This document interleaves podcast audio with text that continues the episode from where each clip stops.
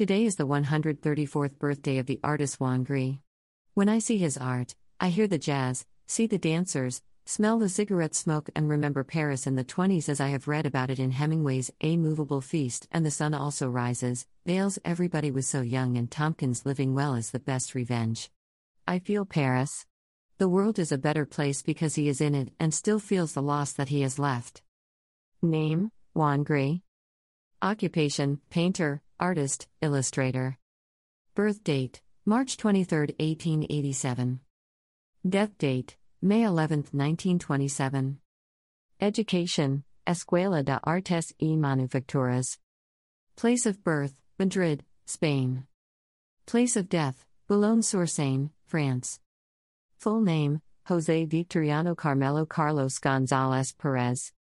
Remains buried Cimetière de Boulogne-sur-Seine, Boulogne-Billancourt, France.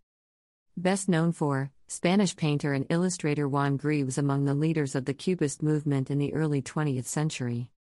Jose Victoriano Carmelo Carlos González Pérez was born on March 23, 1887, in Madrid, Spain. After studying mathematics, physics, engineering, and mechanical drafting at the Escuela de Artes y Manufacturas in Madrid from 1902 to 1904, he embarked on a career as a professional illustrator under the name Gris. He settled permanently in Paris in September 1906, where he met another gifted Spanish artist, Pablo Picasso. Gris continued to submit illustrations to publications for several years, but he became heavily influenced by the paintings of Picasso and Georges Braque, the creators of Cubism.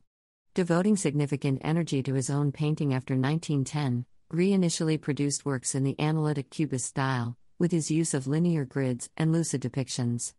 His homage to Picasso was among the paintings exhibited at the Salon des Independents in 1912, and that same year he signed a contract that gave German art dealer Daniel Henry Kahnweiler exclusive rights to his work. Gris's focus soon drifted to synthetic cubism, a style marked by a more expansive use of colors and the addition of collage and other materials. The outbreak of World War I disrupted his business relationship with Kahnweiler, but Gris received financial help from writer Gertrude Stein, and he signed a new contract with French dealer Léonce Rosenberg in 1916. Gris assumed a leading role within the Cubist movement during this time, producing paintings such as The Man from Touraine, 1918, which were associated with a sense of classical order.